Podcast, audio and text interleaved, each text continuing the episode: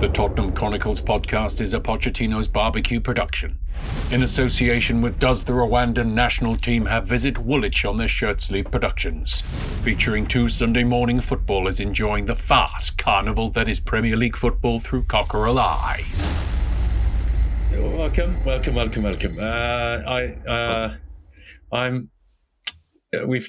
just fresh off the PSG mental collapse. I'm still slightly in shock of what I've just seen, and Pochettino may as well come back to Spurs, because delivering a PSG Spursy performance like that, where the game that they were in complete control of, they have mentally crippled themselves. Huge, massive, big fucking players crippled their team. Yeah, well, this is it. Like, Pochettino will undoubtedly get blamed for it, but he can't. It's the captain, who I imagine has probably been performing rather well, certainly in the last couple of games that I've seen him play, which isn't that many, to be fair. He's been fine.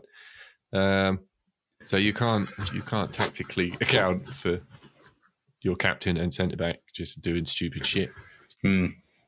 Short of subbing him off after he does the first stupid thing, which was that little Cruyff flick in his own box. Yeah.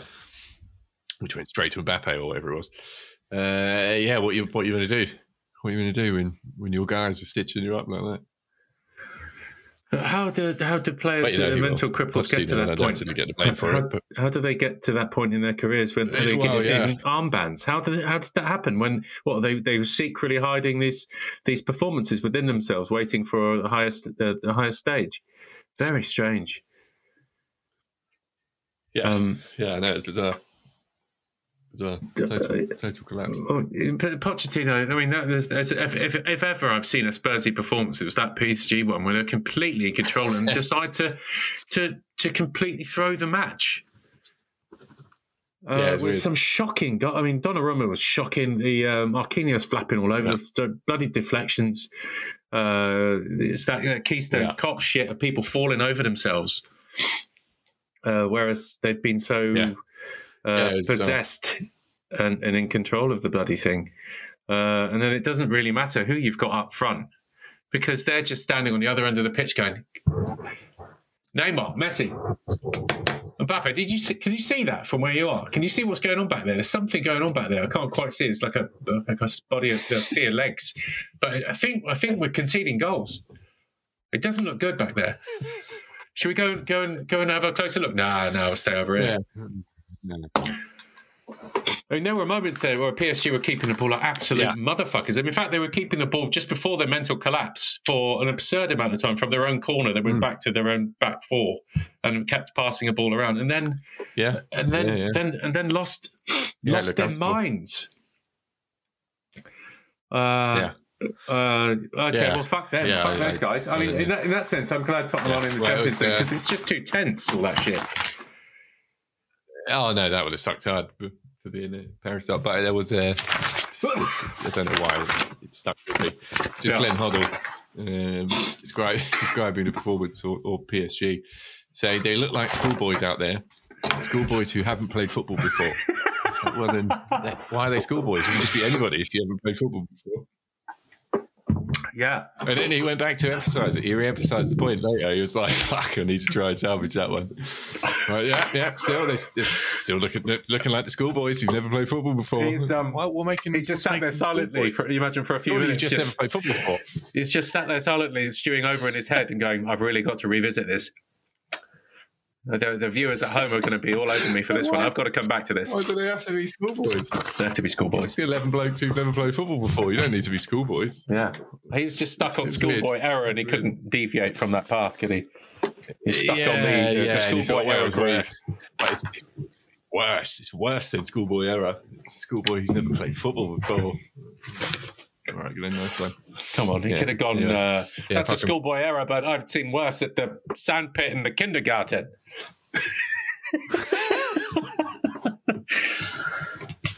Wait, Glenn Hoddle, you're hanging around playgrounds. Yeah. No, you're not. You don't do that. You're gone. No, exactly. This is it. So this is the Tottenham podcast. We're talking about Tottenham things. We spend our time. Although this week I've watched so much other football because we were talking last week about the season being over, and I thought to myself, you know what, I do like watching football. So because watching Spurs has just kind of been a big downer, I started watching anything. So I started watching Real Madrid's last game against Real Sociedad. Quite fun. I watched a bit of Betis Atletico. That was quite fun. Mainly for the fact that Tottenham weren't playing. I saw the City United, and that was fun in a different way. Yeah. I watched that. Yeah, they were going to be our next opponents, so that's going to be fun. But so we've had a 5-0 victory. 5-0, so that's 9 goals without reply in the last two games. After hasn't quite washed away the Southampton and the Wolves and the Burnley, but you factor in the City and you factor in the Leeds. We're still kind of in that and in it. And once the Arsenal game is rearranged, whenever in their infinite wisdom they wish to, I don't know why they were withholding this information. They know what it is, but it seems that they want to wait for it to be the last game of the season, so it's a playoff final for the UCL or something. They're kind of biding their time for the maximum viewership. Absolutely. Oh yeah, absolutely. So it'll depend on the next couple of games how those results go, and then they'll have to take a punch. Because what sort of notice do you have to give? I don't know. I think they can make it up. But at the moment, they want to maximise. Tomorrow morning, boys. Yeah, exactly. Well, I remember being in Barcelona. I was in Barcelona to watch a match. I can't remember what it was. And we were walking around town. I think it was on the Saturday night. And I said, that's brilliant. There's a rerun of a Barcelona game going on in a pub over there. Can we go and watch that? Just to kind of get ourselves juiced up for the next day's game. And it was the next day's game today. They shifted it a week before. And we didn't know. So we had to get in a cab. I saw the first 5 minutes. You're like, this is happening now. I was like, fuck. So we had to hoof it to the new camp. And then, we got in there. It's like, it's definitely happening now. We've missed a good part of the first half. And what's his name? That ex-Arsenal midfielder, central midfielder rubbish who signed for Barcelona, he scored straight away. Which is like, this is shit. Not only have I missed it, I'm watching an Arsenal player score. But yes, so they can switch back. No, it was what was his name? I can't remember his name. He ended up being on loan at West Ham, and it was shit, and he's disappeared. I don't know where he is now, if he's playing at all. But he was an Arsenal central midfielder. I can't remember his name. He signed for Barca, and everybody thought he was crap, and he is. They can do it, but they do it more often in Europe. But yes. I don't know when that will be, but very conceivably, because Tottenham are so up and down, that game could be irrelevant very quickly. So I would think that they would want to get it out of the way earlier and set it up as the UCL final now, rather than wait too far, where it might just mean something for Arsenal or not for Spurs. Yeah. That's the gamble that they're taking. That's what these schedulers are paid the big bucks for. I mean, that's kind of almost what makes our predicament that much more hilarious. Yeah, is that Dave? If we don't, we've got no idea what our form is going to be, and considering it's win-loss. Yeah, these guys who are supposedly meant to be predicting when the opportune moment will be for that Arsenal game are fucked, because who knows? You can look at our run of fixtures. I think I saw somebody on Twitter today saying now Arsenal have the 4th hardest run in, United have the 5th, and we have the 12th. It's like, who's calculating these? It's like, who's made a league table of run-ins and then gone through them one by one? It doesn't work like that. There's too many variables. And with us, the fact that we could beat Man City twice this season and then lose to Middlesbrough with pretty much our first team. So who the fuck knows, man? Yeah, nobody knows. And so that's probably in their benefit to announce the Arsenal game as quickly as possible. I think they should get it out of the way early as possible, because then they can bill it as something bigger than it is rather than something that it isn't. completely, isn't it? Well, if we blow ourselves out of the water very soon, it could be a completely redundant match. So get it in now, I reckon. Yeah. I don't know what they're waiting for. We don't. Both of us don't have games. We only have league games, so let's sort it out. I'm sure we could work it out if we cared or had the inclination. Mm. Mm. Yeah, we'll see. Next couple of weeks, you would imagine. Yeah. It has to be, doesn't it? So, yes, I was... what the balls on Frank Lampard to bring on Dele Alli at 5-0. That's yeah, I'll say that's such a nasty thing to do, frankly. Such a nasty thing to do. So you're gonna rub his face in this, are you? You fucking. That's just rude. This is your homecoming. Yeah. You never got to say goodbye, and you're gonna say goodbye like this. Yeah. No, that was harsh. So I can't remember the details. They were really shit. They were really, really shit. It was proper kamikaze defending. In the last few weeks, we've struggled against teams that sit in. These guys were refusing to defend and just squeezing the play when they had absolutely no pace, and it was completely uncoordinated. And they were playing a back four out of possession, and then a back three in possession. But they had a right-footed left back who had never heard of. You got the clodhopper that is Michael Keane. You've got Holgate, who I'm not even sure is a footballer, and you've got old man Coleman, all running in different directions. Yeah, all scattering. Chaos. It wasn't a line so much as a scatter. I'll go forward, you go sideways, I'll go back, and we'll cover all permutations. But it'll do nothing for your defensive line. Yeah. So, I mean, I hadn't. I think Michael Kane? Michael Kane. Yeah. Keane. Yeah. Kane. Yeah, of course it's Michael Keane, isn't it? Yeah. I think at half time or something they showed, I don't know, just a highlight reel of other Premier League games, and it looked like he scored a couple of own goals recently. Yeah, he has. I saw him one against Manchester City where he just couldn't sort his feet out, which is just like the goal he scored from Cess's cross. Yeah, the man's got lead in his boots. Yeah,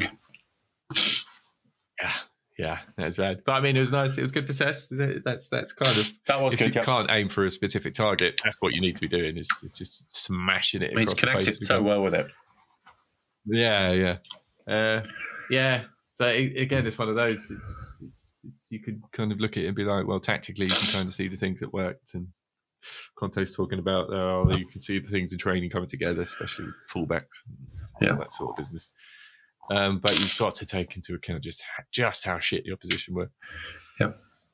But Everton are weird. They're kind of in that, like, you play a team like Middlesbrough, like man for man, Everton are better than Middlesbrough, you would imagine. Yeah. But mentality-wise, Middlesbrough obviously knowing that they have to concentrate, they have to focus, they have to all be on it. To be getting results, and Everton clearly don't have that mentality. Yeah, and it's just all over the place. Mm. And when you consider the first was an own goal and the second was a goalkeeping howler, it gives you an idea of where these guys are going. Yeah, when you're shy. Yeah. I mean, no, it's the goals were all very well executed. They're all very well. Yeah. When we connected and went through the phases, as they like to say in rugby, patterned play, went through the phases, we were good. Yeah. We were good. Yeah. But again, because you can't take anything of this season, it's very difficult to see. We're planning. This is pre-season for next season, so anything's going to be a bonus. Yeah. Now it's just about finding out who gets to stay. Yeah, exactly. We've got an idea now. Already, we've seen the two new fellas, Bentancur and Kulusevski. Yes. It's like, all right, fine. You guys are just better than everybody else that we've been playing pretty much. So okay, let's just keep doing that. It's kind of proving that because neither of those guys, well, they're both kind of established. They've won titles, UK and all that sort of shit, but they're not. They're not highly sought after by everybody. No. But clearly it shows because we've kind of all constantly been in this position of, well, we can't sign the ready-made player. We kind of got to sign the potential. It's like, well, Kulusevski kind of proved you can do both. You know, there's a bit of a gamble. He's 21 and all of that, but you look at the sides of him. He's already an improvement in our starting lineup. And Bentancur. Again, it's relative, isn't it? Had we not been playing Winks, or at least had Winks not been just so bad, Bentancur coming back, maybe the contrast wouldn't be quite so stark. But he's just so much better at football. Yeah. So in that sense, we can thank Harry Winks for being so bad. Because if Harry Winks was any good, Bentancur wouldn't have been signed. So thank you. Yeah, and you know, if there were still question marks about Harry Winks' form, Bentancur would have been phased in much more slowly. Yeah. So yeah, it's kind of helped us out by ruining his Southern career. Yeah. Yeah, which is always going to be the way, really. Yeah, I don't know. Yes, it's looking much better. Where we've got people who know what. I mean, we still need more. Requested. We need loads more. You need the double teams. You need another 11 players who can do all that, because we can just about scrape an 11. But once you get any injuries, it's all a bit of a mess. Yeah, it was nice to see Reggie come off the bench and score with his first touch.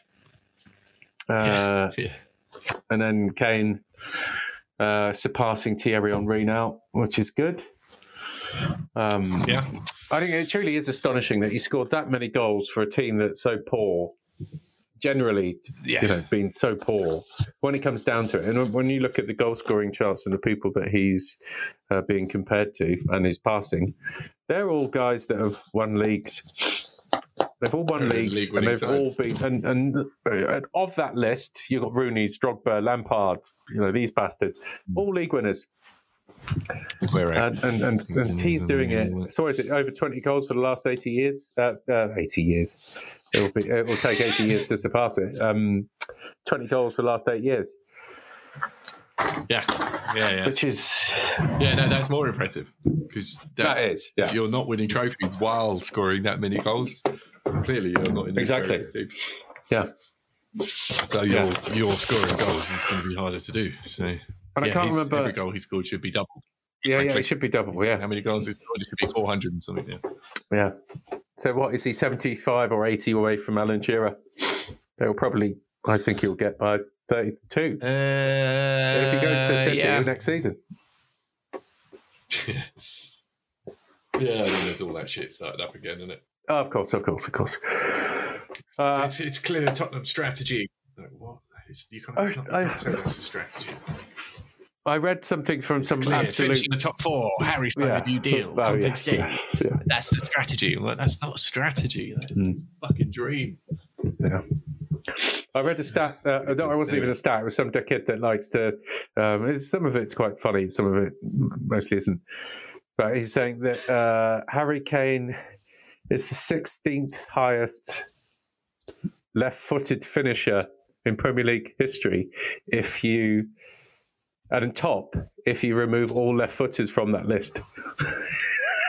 I saw somebody mention it as well. I think it was in. I think it was in response to just maybe somebody. I think it was an Arsenal fan who was just posting about basically like respect where it's due. Harry Kane is like the most complete forward of this generation or his generation. But I saw that as well because somebody was like, "Oh well, how many has he scored with his other foot then?" Like, why is that even? I'm not sure why you're even asking that, but apparently that's number one. Which is crazy. Yeah, he scores loads with his left. Yeah. He's hit that phase again where he's making the goal look very, very big. Like everything is flying in. Like the finish at Man City, the volleys the last couple of weeks, just stuffing balls in massive onion bag goals. And everything is just flying in. Yeah. Swishing all over the shop. Yeah. Yeah, I mean, it's the perfect time for it.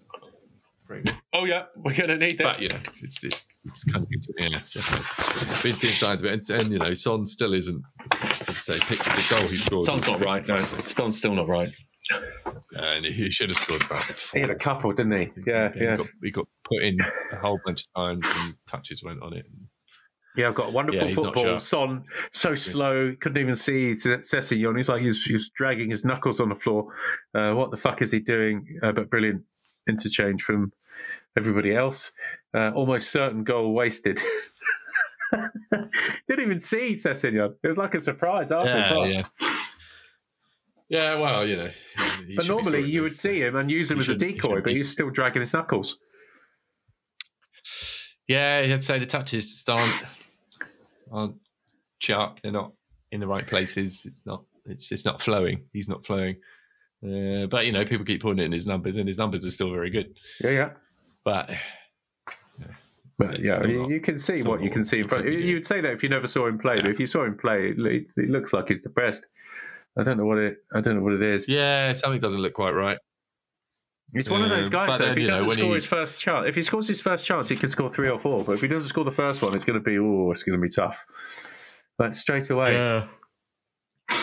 there doesn't seem to be a tremendous amount of resilience. But he didn't. Like when he got subbed off, he kind of had the air of a man who's pleased with his performance.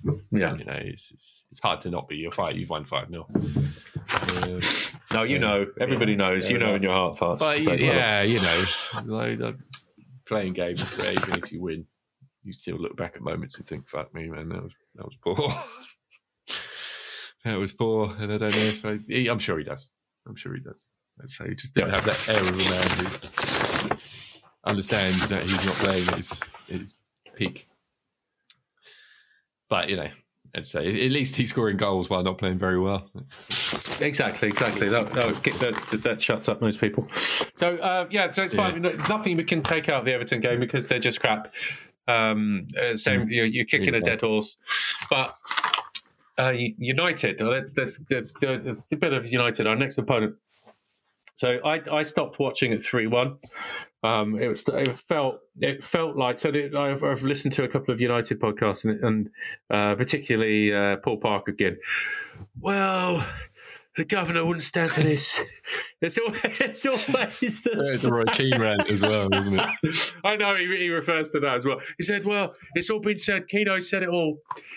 You know, he's spoken for all of us out there." And as soon as Lingard and Rashford came on and didn't touch the ball whatsoever, and all looked like even McTominay, who's just Mr. Mentality Monster, was just shuffling about the pitch, looking despondent. They did not pass the eye test whatsoever. They got back into it with a great goal with Sancho. But when City turned it on, particularly doing those overloads on the left and on Wan-Bissaka as well, who isn't much of anything. I don't know what he is. He just kind of sits there and waits to be passed around. Or the usual story where you just give them totally one of the best one-on-one fullbacks or whatever. I don't know. Yeah. He's meant to be very good defensively, but you know, if you're getting doubled up on. Yeah. And it was a bizarre United formation where they had no strikers and they played four central midfielders with McFred, Pogba and Fernandes. Nobody up front and just Pogba and Fernandes just walking around a bit. And, you know, it worked a little bit with Sancho on the break, you know, the stuff that we all know about on the left-hand side of their defence where they tuck in. You can get at them. And it was a tidy little finish from Sancho. But when they turned it on, when they were hitting those fast interchanges particularly on that left side with Grealish, didn't look awful. Yeah, they're just all so technically. No, they're all so technically proficient. They've all got touch. They can all move the ball, and again, they're all just so confident with it. Like Bernardo's got that bit of an Iniesta thing where the ball just sticks to him. Yeah, it didn't seem to matter what sort of pace you're fizzing at each other. Everybody brings it down. In the same way. Yeah, the touch is always set your watch to it.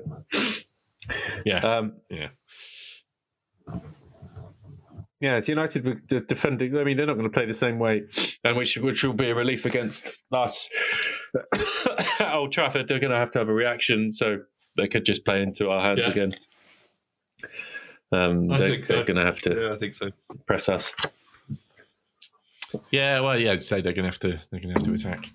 It's the bounce back is required. And that's exactly what we like. Pretty much, it's how we'll sting you. What I found weird was that every match now is stopped because of a fan emergency. Every game now.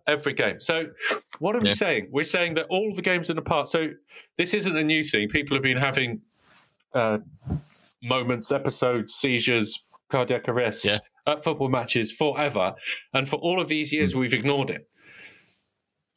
I think that people would still get treatment, just not from treatment, but games never stopped. Medical staff. Yeah. Because now they stop, so the medical staff from each team can go and get involved. So somebody did. There was a thread on Twitter of somebody basically showing the numbers and saying this hasn't increased.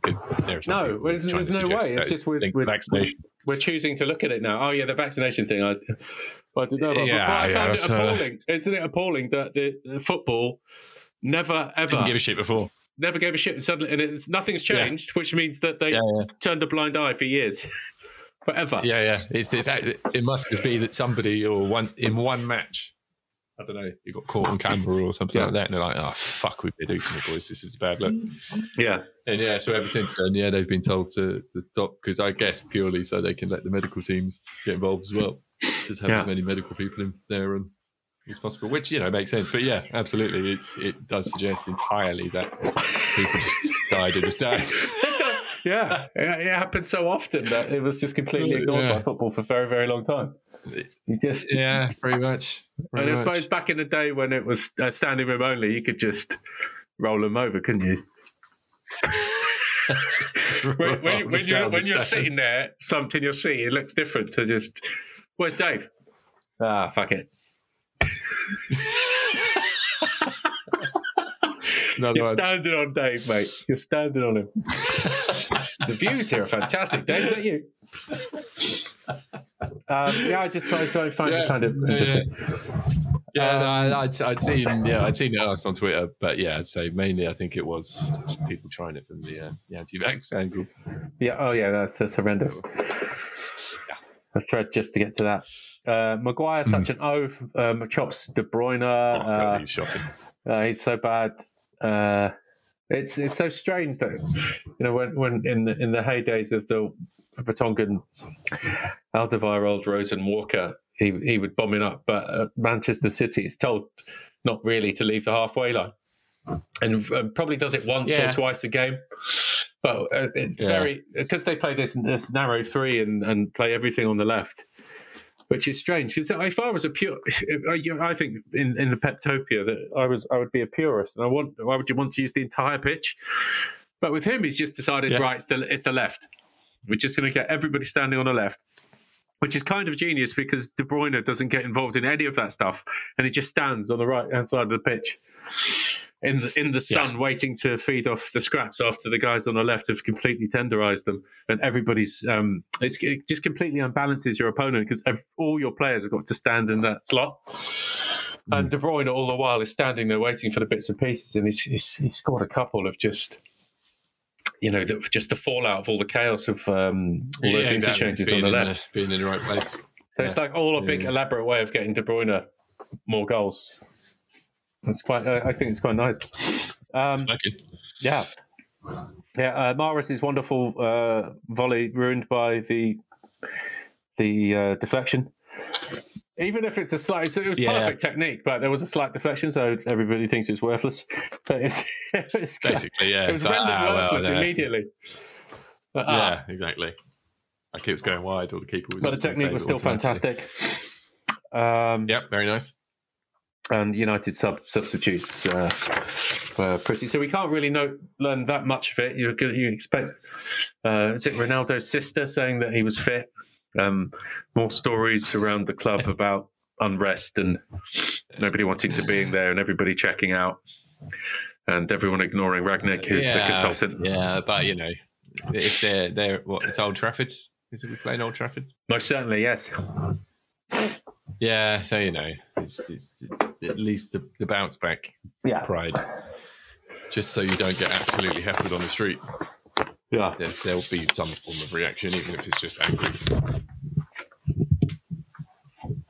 But yeah, that kind of plays into our hands. Exactly, that's good. That's a good thing. 6-1 Stingham on the cards. Yeah, yeah. So two teams that I thought would be interesting to, because we got to play Liverpool and West Ham, and they played each other the weekend. And coupled with my favourite referee, John Moss, it was a must-watch game for myself. And all the things you'd expect from West Ham side: crowding, Alisson and corners, usual shit. No Declan Rice, who I thought bloody hell. But somehow they were only lost 1-0. Trent Alexander Arnold is Liverpool's best central midfielder, and he plays at right back. This is the kind of Harlem Globetrotter shit that they're peddling.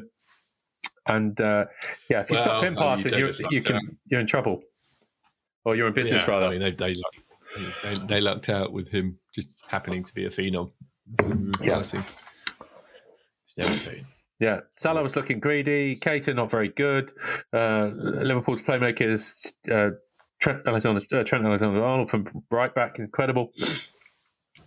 Trent half volley scuffed Mane's quick enough to get in between the side. I think Babianski is a really slow goalkeeper, and if you factor in Dawson as well, it's just a horrible situation. And it's if you keep the ball popping around, they'll start spinning around, and anything short on that goalkeeper, you can have a very, very you can profit from it, because Fabianski is just too fucking slow. So it's something we need to look at when we play them. Diaz is a very dangerous player, extremely fast in possession. We've got Henderson, essentially a cheerleader, told not to be involved in any of the build-up. He plays to pull people away from TAA and Salah. Somehow West Ham survive. TAA round the back at Cresswell. Should be 1-1. Fornals beats Highline. Poor dinked finish to score. I think it was the worst one later. Lanzini should have scored. It was pretty horrendous. Missed the sitter after sitting down TAA.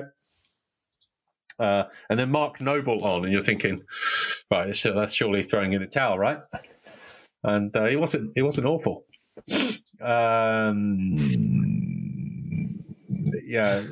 West Ham. I don't know. They bore the shit out of me, and it's like we played them before. They're a team of number 10s. They've selected the number 10s, all the best players from middle-ranking teams, and because Moyes plays boring football, he's of the opinion, he's like, I'm going to tell you to do boring things, but you were the best player, or the number 10, the most creative player of middle-ranking teams, which means you're not that good, but you might, at some point, of the team of number 10s, one of you might have that worldy goal in you. And he's whether it's Bowen, Fornals, Lanzini, he's got all of these guys in there who are middle-order number 10s who might, on any given day, have a belter, but are asked to do very boring defensive things.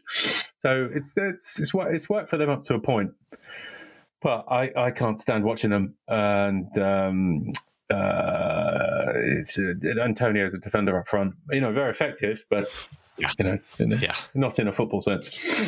But yeah, if you stop Tio getting his head up. But he's also their weakness by as we found out earlier in December when Dele Alli was running off the back of him. And if he'd have scored, he would still be here. West Ham, you have to concentrate a lot. Because they play percentage stuff, and they don't ask too much of themselves, and just hang around waiting for mistakes. Of which they don't quite have the capability to always exploit. But, Lanzini's miss was quite extraordinary, and Fabianski is very, very slow. So, who knows? Who knows what people say of our lot? If I was an opponent looking at Tottenham, you'd go, Lloris, he could throw, at any given point, he could throw one in the back of the net. His distribution's not great. Yeah. Dyer, it's all right. Might be a bit of an oaf. Romero, try and get a yellow card out of him. Yeah, it's amazing. Yeah. Davies, he's too fucking slow. Cess, yeah. Not very confident, but you'll see what it is. Reguilon, you're all right. And then you're just terrified of two blokes up front. And as an opponent, looking at Spurs, you go, if those two turn up, we've lost the game. But if they don't score and if they don't contribute, we've got a very good chance of beating this lot. But now our average is higher with Bentancur and Kulu, who both can look after the ball and are not afraid of looking after the ball. Mm. It does increase your chances of victory somewhat. Just having the ball, you're just keeping the ball instead of constantly throwing possession away. Like having Romero on the right instead of Sanchez, immediately we have more possession. Yeah. Then Bentancur instead of Winks, and again we have even more possession. Yeah. And it's not possession for possession's sake, like just passing it around the back forward. No, it's all challenging stuff. It's all challenging stuff. It's people who look at the press and like that challenge. It's like, oh, good. I'm going to raise my game to this challenge, and I'm going to accept this challenge and enjoy it and play football around you guys. Mm. Not be given the fear of God every time somebody presses. What do I do now? No, it's an opportunity. It's an opportunity to go use it. Well, I did find I watched Betis Atletico at the weekend, and I do like Marcos Llorente. I think he'd be a fabulous right wing back for Spurs. He's a fucking runner. There's elements of him not being able to play football, but fuck me, he can run. Yeah, I don't know if it's Football Manager or FIFA, but it pretty much has him down as able to play every single position, just because he runs. He just runs non-fucking stop. Oh. He's like the ultimate athlete, and he's competent. The goal of the weekend was, So I as I was watching this, because Betis, it was their Copa del Rey, and they got to the final, and so they were all knackered. And Atletico, something I don't know what they were doing, but they were knackered too because of Champions League.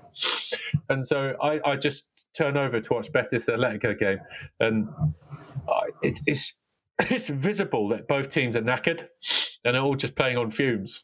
Very odd, but it was definitely a situation where as soon as one person there's a coordinated move where everybody sprints, you're going to get round the back, and Llorente gets the ball on the halfway line, first touch, and he'd been walking around most of that second half. He taps the ball back inside, and it just runs 60 yards, and he's just gone, and then he just passes, rolls the ball to. Gael Felix for an easy tap in, but wow, it's like, right, I've got one. I remember playing Sunday morning, and you have a couple of guys, and they were like, I've got three sprints in me this match. I have to choose them wisely. And Llorente's done this in the second half. He's gone, I've got one sprint, I'm going to use it. Boom. And then that's it. Yeah. The game's over. Yeah, he's tidy. He's tidy. Yeah, I mean, he's playing for a Champions League team, but my shovel is wages. Who knows? That is an issue. Yeah, yeah. We'll extend Emerson the other way, apparently. Yeah. Supposedly they're interested, but who knows? But yeah, no. As we said, this is all now pre-season potentially. Yeah. What happens over the summer is. What will dictate how this all unfolds. Yes. Who knows? At this point, it's anybody's guess in terms of who we actually get. And this and the other. Is anyone coming back? I don't know. Who knows? Brian Gil, he'll be back, but the others. The plan is for not, which means we have to replace them all. Mm. I read a little thing about the Spurs loan players and what they were up to. And so Jack Clark scored yesterday. Troy Parrott scored two. I saw his goal. It was very nice. Troy Parrott's second goal was fantastic. It's an absolute. Apparently, he has been doing very well for them despite not scoring anything. What's his name? Ndombele had a little muscular thing, but played regular minutes for them.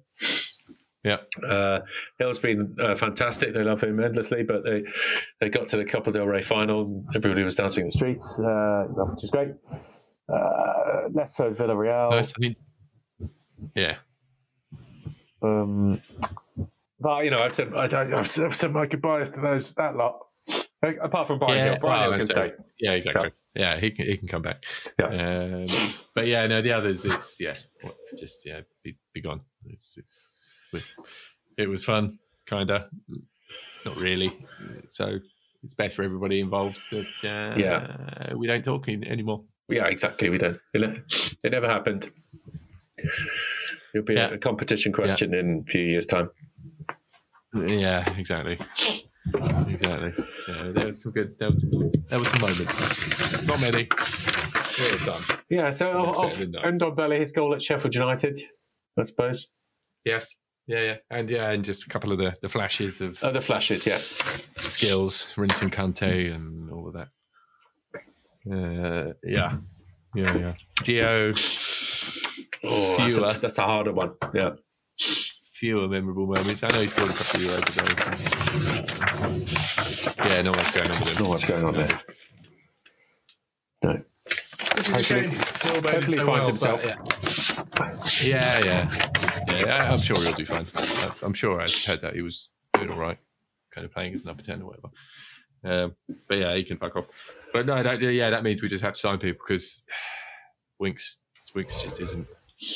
I can't imagine that Conte is going to see him even as backup anymore. No. Let's get. But we need. We have to find more homegrown players, don't we? This is it. Yeah, I mean, I think I saw some talk of Divine not being loaned out, but not necessarily kind of getting first team action or whatever. But he's apparently doing very well for the under 23s at 17. He's carrying the team somewhat, despite being a few years younger than everyone else. So who knows? Maybe he'll get an introduction. But yeah, you assume the homegrown thing is actually a factor that we've never really had to think about before. Yeah, because it's still easy to forget. Because all the foreign players, I think, have just been given an honorary pass. It's like, well, if you're already here, cool. Like you're not going to count in any sort of number against the teams that you play for. But new signings, yeah, absolutely. And we've got to have a certain amount of homegrown players in your 25. Oh, I meant to say Cameron Carter and Vickers. Everybody loves. I still think he can't walk. And he has the shortest shins I've ever seen. No, I know. He's been with us for so long now, and he's not broken into the team. No, he always looks rubbish in pre-season. Yeah, visibly slower. There'll be moments. Yeah. You'll have flashes where you're like, okay, yeah, no, that doesn't look too bad. But then Tanganga's already better, and you know, it's unlikely that we're going to be selling Ben Davies, but we're certainly going to be signing somebody to play ahead of him. Yeah, I would have thought. I don't think we'll be necessarily signing anybody to play ahead of Dyer, but that doesn't necessarily mean that we're going to keep Davinson. No, you would assume because Dyer's been doing well. I think he has a much better time in the middle of a three, because he's very competent at passing the ball with both feet. Yeah. You don't want him to necessarily be one of two. Him and I think Romero both make each other play that much better because they can both take a pass and both pass it. And now we just need the other guy on the other side who can do similar things. I mean, not similar things to Romero because he's next level. He's something else. The Richarlison, did you see his shithousing on his Instagram story? Oh. Just they're still hacking you online. Totally unnecessary. Yeah, which is just what makes it that much more beautiful. To have that, basically the image of you being booked with him, your conquered enemy on the floor. There on the floor. Have that with the 5-0 scoreline on it. It's like wow, I love that. But yeah, apparently they had. I mean, certainly in the last game. They had some run-ins, and I think in the Copa America they had some as well. Yeah. So there's history on that one. So because that yellow card, that tackle was so late. It was so late. Well, he didn't look angry, at least. No. In the facial expression, you can see when somebody's looking to do somebody. But yeah, he had no intention of getting anything back. Well, once he'd worked out his stride pattern was all wrong, because he should have tackled him two strides before. Once he knew it was wrong, he pulled the ejector seat and just wiped the guy out. So I'm all wrong. I've completely fucked up my stride pattern. I'm just going through you. Yeah, it was good. Left one on him. Yeah, that was. Richarlison was lovely touch. Strangely subdued, because normally he's quite the irritant. Yeah. I don't know if he's conscious of what's going on around him. Yeah, and just maybe he's already on the phone to his agent. Like, get me the fuck out of Dodge. But it sounded like they might have some. Is it like FFP shit? Yeah. Some sort of finance shit, which means they might have points deducted or something, which means they could definitely get relegated. Wow. I mean, they've been in the Premier League. They've been in the top division since the 50s. Yeah. I'm sure I read there was talk of some form of punishment. I did see that. It's the only one, generally, isn't it? So that I mean, before I read any of that, I saw where they were in the table, and they are just outside the relegation area. But if you look at the teams around you, like, well, they'll get enough points. That they're not going to get relegated. But now, but when you see now, if you're taking points off them as well, then yeah. But there's a maybe difference. So if there's a points deduction, at least it takes the heat off how bad they are. Oh, well, it's the points deduction that did it. True. Away from how awful we are. Yeah, everybody likes that story. Yeah, no, it wasn't the lack of available present footballers who wanted to contribute anything to the side. It was the points deduction that did it. So it might put them out of their misery. They're sorry bastards. That's what this is. Yeah, maybe. Yeah, so, it's weird though, because it doesn't feel like that long ago that they were. It was us and them as the best of the rest. Yeah. It really doesn't feel. How like quickly that long it changes. Ago that it was us and then. Yeah, it probably not been that quick. Really. It probably was a while ago. It has been shit. When they signed Rooney back again, and the old Sigurdsson, God bless him, and Rodrigo, just lots of shitheads. The Delphs, they got too many number 10s and no fucking team. Yeah. Benitez, it's just, and I think they sort their lives out with Demarai Gray and fucking Andros Townsend. It's like, what the hell's going on with you lot? You know, when Walcott was down there, it's just bullshit. When you consider how much money they're spending, but they're spending on crap. Now they can't spend it. It's good luck to them. I mean, maybe that's... Good luck in the championship run next season. Blessing in disguise. So we've got to address. So in terms of our signings, we need a left-sided centre back, another central midfielder, another right wing back, another centre forward, and another forward to play behind. That's quite a lot. That's quite a few. That's quite a lot. Yeah, that's quite a few. I would think probably. Yeah, I mean, you would think at least three, and if there is going to be three, it'll be striker, centre mid, centre back. Yeah. I mean, if Emerson's going, that would suggest that there would have to be a replacement because you haven't got anybody. Yeah, you need. And even though Esmera Doherty has been pulling up stops in the last couple of games. So yes, we must address this. It's just the elephant in the room. So you made up a visual Photoshop image. Hybrid image of Maradona's body and Matt Doherty's face. It's very well comped. Diego Maradoherty. No, it worked quite well. I didn't use my pen pad for it. I don't have desk room at the moment, but it was pretty good. Pretty good. But I was saying, I think I used it against after the Leeds game. When it was like, who's man of the match? I responded to the official Tottenham one. Nothing.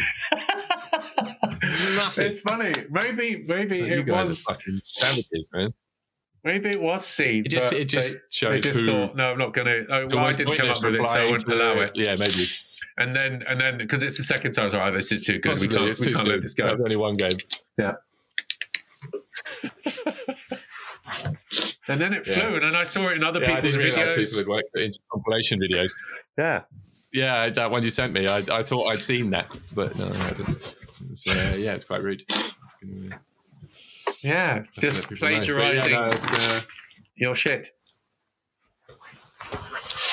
Basically. Of which your Paolo Maldonado one hasn't taken off yet. Give it time. I replied that one to the last Tottenham. The last thing we said. That one, that one's quite good. I quite like that one. No, that one is good. It's difficult because there aren't that many. You've got to have a player's name with a hard D in it. It's got to be a D in the surname for it to work. Because people keep talking about the Irish Cafu, and I was like, I can't make Doherty work for Cafu. Well, you need to find out what Cafu's, they all the Brazilians always have four really long names. Sure, you might have a name. But they're probably a Denilson we can. Yeah, there might be something in there that we can work with. Yeah. But yes. So if people out there don't know what we're talking about, imagine... it's two images. Doherty's face on Maradona. It's quite good. It's very well done. It's very well done. It's an excellent. Quite quickly, but it worked well. It's an excellent comp. Sometimes the angle and the lighting just all works out. 30 years, 40 years apart. you really caught the crest of a wave of. Doherty's one good performance in 2 years. So I'm looking forward to his next good performance in 2 years' time. Yeah, I know, exactly. I'll get Paolo Mal Doherty out again for that one. And maybe that one will take them.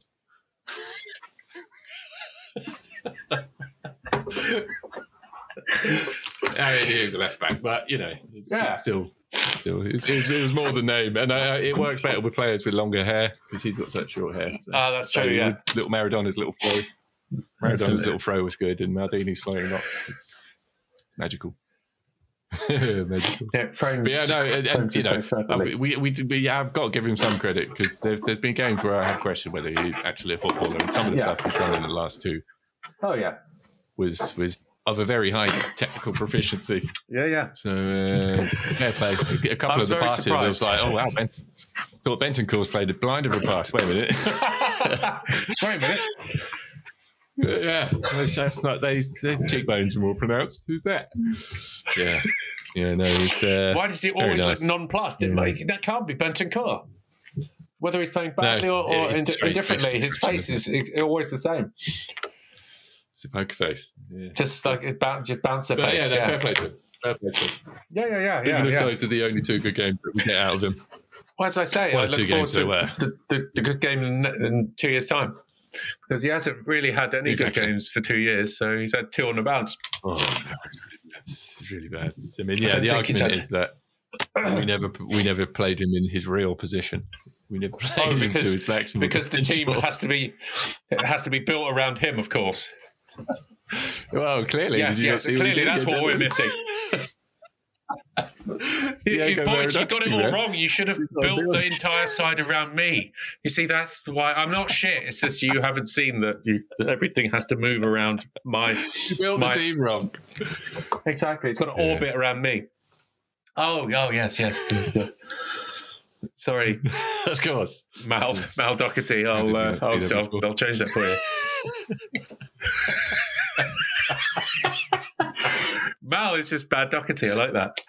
Bad Doherty. Mal Doherty. Yeah. It looks exactly like him, but he's got a little spindly moustache. Fucking hell! It's alter ego. Fucking hell! Lovely. Yeah, that's good. That was good.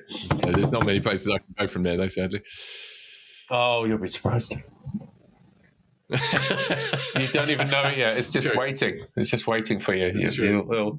Like, where did that come from? Where did that recess of your mind? It's true. It has made me want to. I'm sure there's another corner of Dimitar Berbatad. Dimitar Berbatad.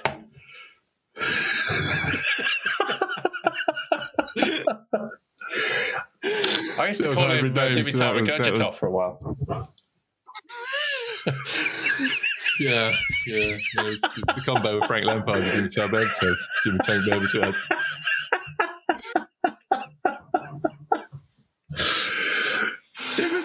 Again, I don't think I can beat that. I don't think I should read that. No, but that's good. I mean,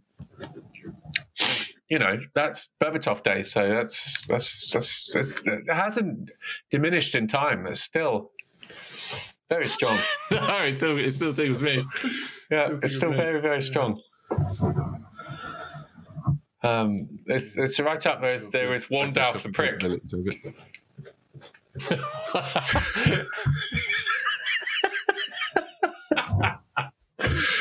I forgot about Wandow the prick. Yeah, no, I love to put. So again, for people who don't know, Gandalf and Neil Warnock, Wandow the prick.